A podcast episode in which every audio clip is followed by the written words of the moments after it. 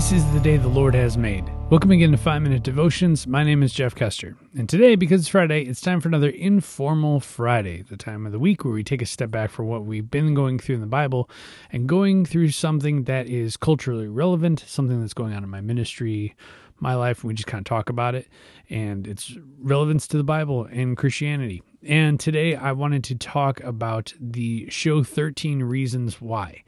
Uh, it is all the talk of youth directors, youth pastors, uh, churches. Uh, everybody is being very reactionary to this show. And so I thought, you know, it was brought to my attention uh, last week. Uh, somebody showed me, like, hey, you should probably watch this. And I'm like, oh man, 13 one hour episodes. It's so long, so much time. I don't know if I have time.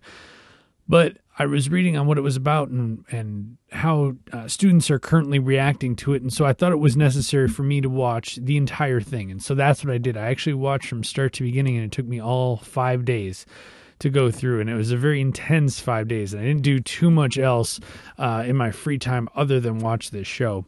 But I can tell you that I did watch every episode, and I feel like I have a pretty good grasp on what it is. I didn't just, you know, oh, it's about suicide. Let me read a Wikipedia thing and throw it up on, throw up a little blog. Um, but what I did do is I did do a kind of a review of three major points that I got um, out of the show. And what I did was I put it in a blog form on our websites on conceptsofministry.org. And what I wanted to do today for Informal Friday is actually read you a huge portion of the blog. And I'm going to take out some stuff um, just saw, uh, put up song lyrics as an example, but I, I, took some of that stuff out. But I wanted to read it to you in my words and with my feeling and my tone behind it, because I also think that that's important that you hear um, kind of my heart and how I feel about this show and, and, and the few aspects that I chose to focus on. Now, there's so many more aspects that I, I, would love to focus on. And I know some people are doing study guides and talks and, and other things about the show, but there are three aspects I really wanted to focus on. So I would read this to you straight uh, off of the blog. If you want to read the whole thing, go to conceptsofministry.org. Uh, right now, I'm going to read to you uh, my 13 Reasons Why blog. Last night, I finished the Netflix series 13 Reasons Why. I, like most people, was curious as to why it was trending on social media sites. After I did some digging, I figured that it was a must watch for someone in my profession to watch due to the subject matter and cultural relevance to teenagers. Let me start off by saying that my opinion is that no one under high school age should be watching this show. The show is rated MA for a reason. That means mature, not mild adolescence or maybe anyone. It stands for mature which means there are scenes and subject matters that are seen and addressed that some kids can't handle or might not be able to process in a healthy manner. Going by cinema standards, that's equivalent to an R rated movie. Quick question Would you let your kid watch any of the following movies or shows? Goodfellas, Game of Thrones, House of Cards, Deadpool, or Fifty Shades of Grey? If you answered no to any of these, then 13 Reasons Why shouldn't be seen by your child either. I realize that each household is different and you're free to make your own choices. But just because it's streaming on Netflix doesn't make it suitable for all ages. I know of kids as young as 10 years old that are watching the show multiple times.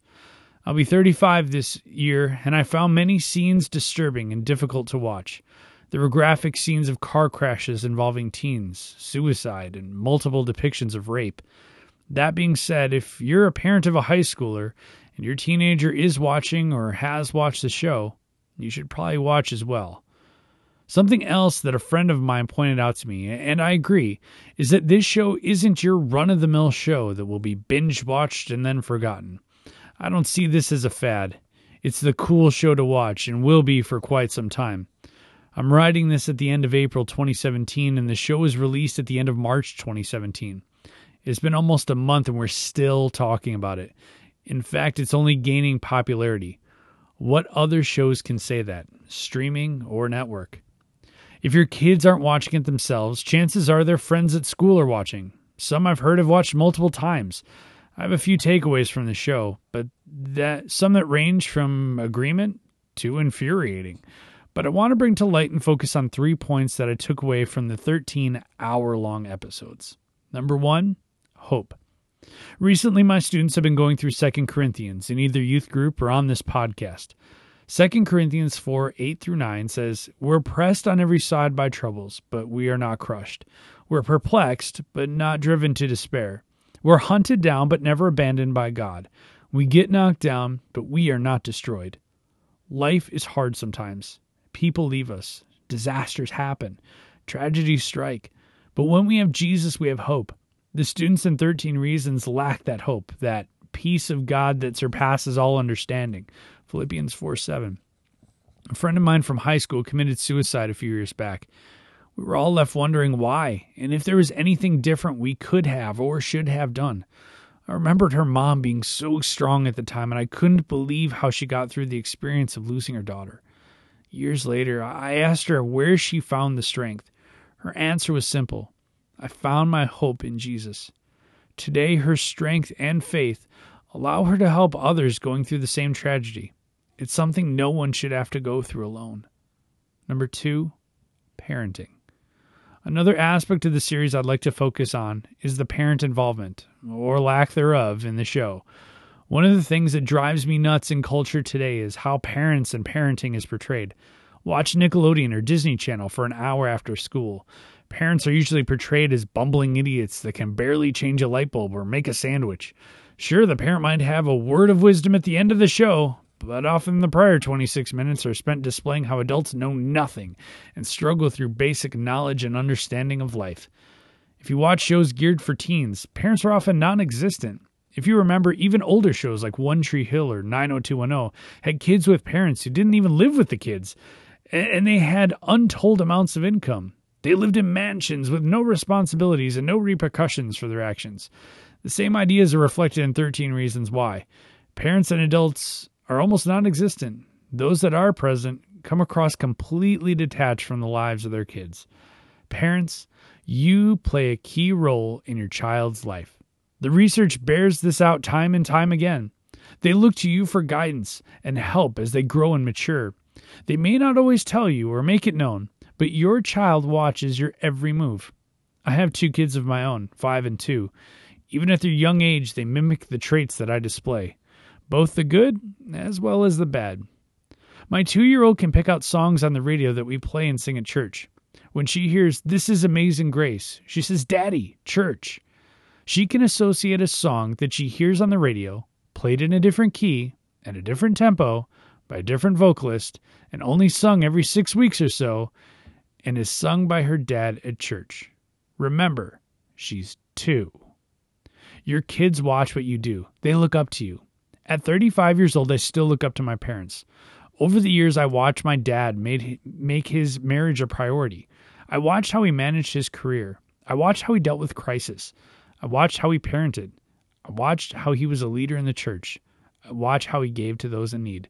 My father set the model for me as a father, just like you set the model for your children, whether you're aware of it or not. Talk to your kids, get involved in their lives, be patient. Don't just be their friend. Ask questions. Be there for them. Lift them up in prayer daily. Encourage them. Support them. Number three, love. Lastly, love one another. If we commit to building each other up as opposed to tearing each other down, the world would be a much better place. 1 Corinthians 13 4 through 5. Love is patient, love is kind. It does not envy, it does not boast. It is not easily proud, it is not dishonoring others. It is not self seeking. It is not easily angered. It keeps no record of wrongs. 1 Corinthians 16 14. Do everything in love. Proverbs 3 3 through 4. Let love and faithfulness never leave you. Bind them around your neck. Write them on the tablet of your heart.